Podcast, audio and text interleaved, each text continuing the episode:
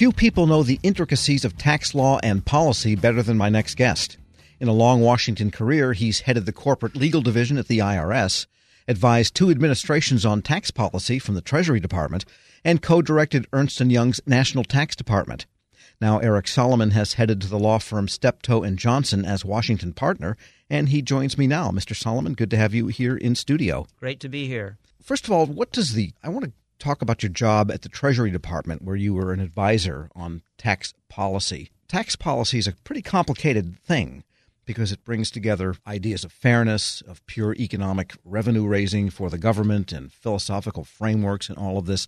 And so, how does the tax advisor operate? Well, it's very interesting. You, you, you, mentioned you know what tax policy is all about, and you mentioned some of the basic principles for the tax law to be fair, to be simple, to provide economic benefits, Uh, but also at the same time to raise revenue for our government because that's how many things in our country are paid for. And also, our tax policy does some social policy. For example, charitable contributions, you get a deduction for those.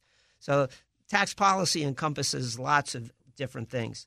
And so you asked, well, you know, what do you, what does one do at Treasury? Well, the first thing I got to do is distinguish between the Office of Tax Policy at Treasury and the Internal Revenue Service.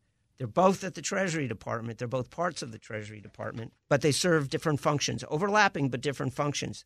Now, the part that all of us are familiar with is the Internal Revenue Service, and the Internal Revenue Service collects taxes and administers the law, and it deals with taxpayers, individual taxpayers, business taxpayers, uh, processes returns, gives services, conducts audits, things like that.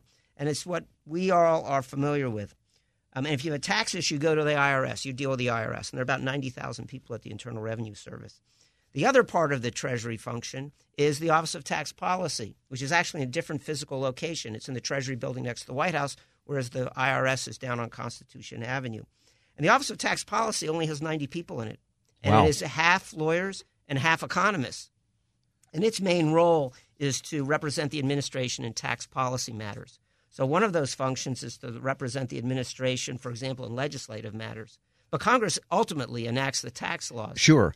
So you worked for the Clinton and the George W. Bush administrations That's as a tax policy advisor. That's correct. Who had different views on taxation. That's correct. And so, how does someone do you switch gears, or what do you do? Well, I went in towards the end of the Clinton, the end of the Clinton administration, and when I joined the Clinton administration, my main role was to deal in regulatory matters, um, and also to deal with issues around tax shelters.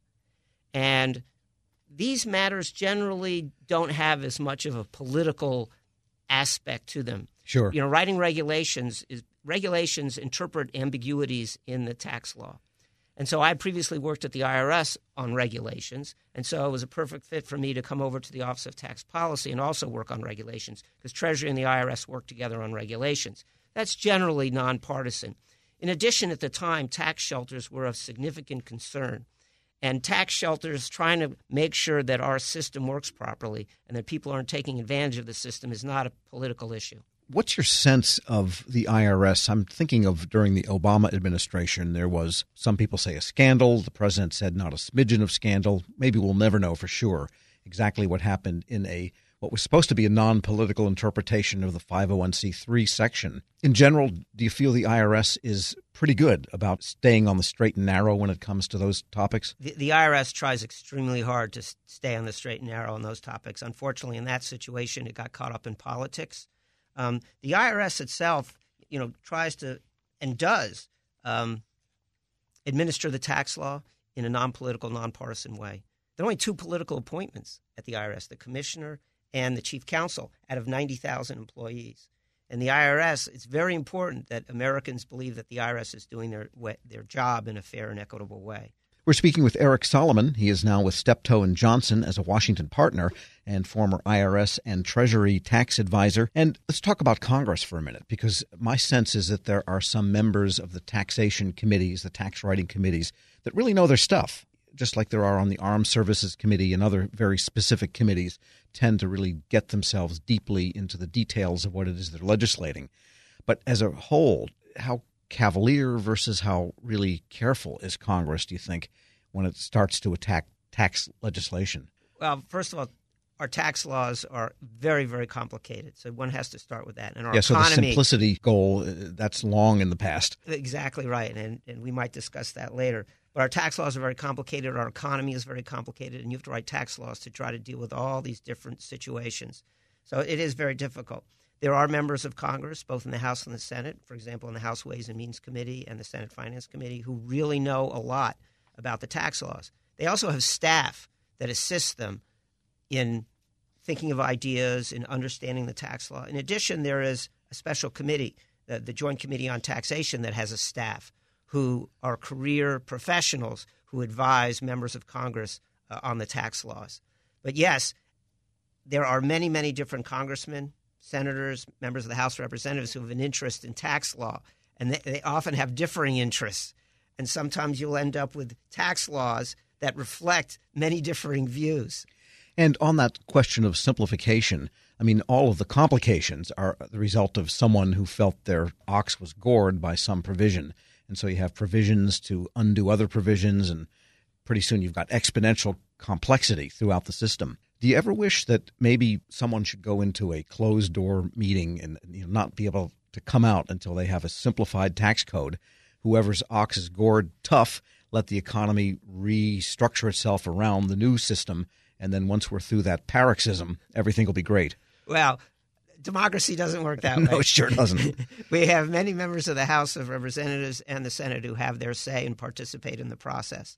It is somewhat, I'll say, concentrated because we have the Senate Finance Committee and the House Ways and Means Committee.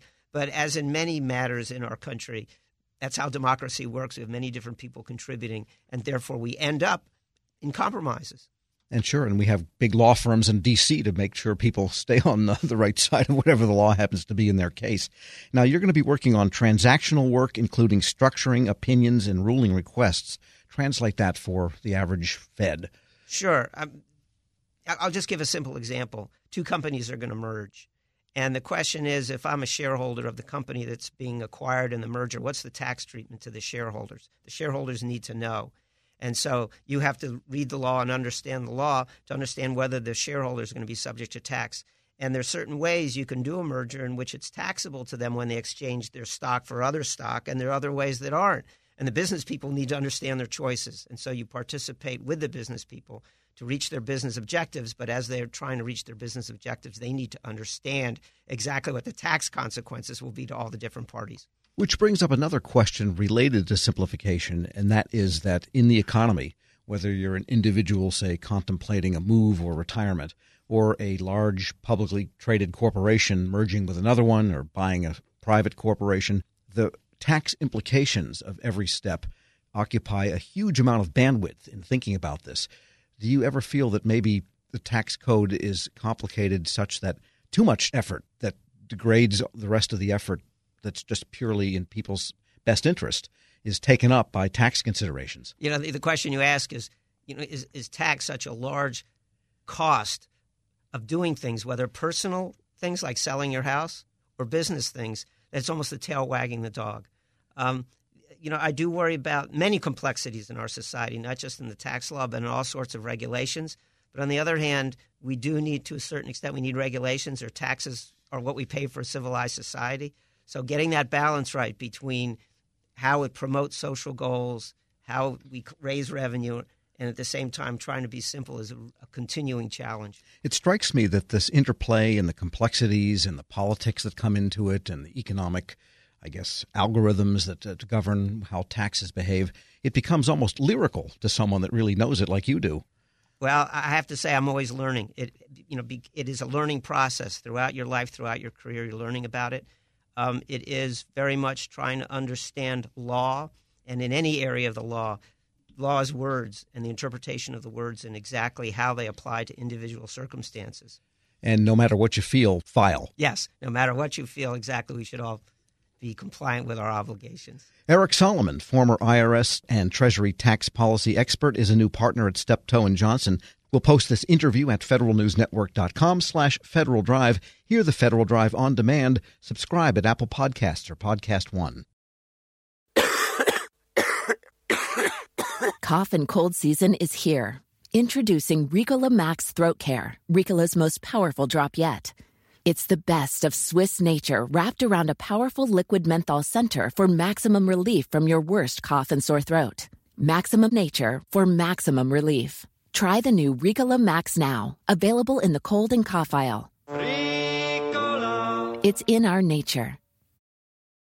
Grab a 30-day free trial of Live by Live Plus, and you'll get unlimited skips, commercial-free music, and all of the podcasts and live streaming events you can handle. Visit livexlive.com slash podcast one to learn more and start your free trial.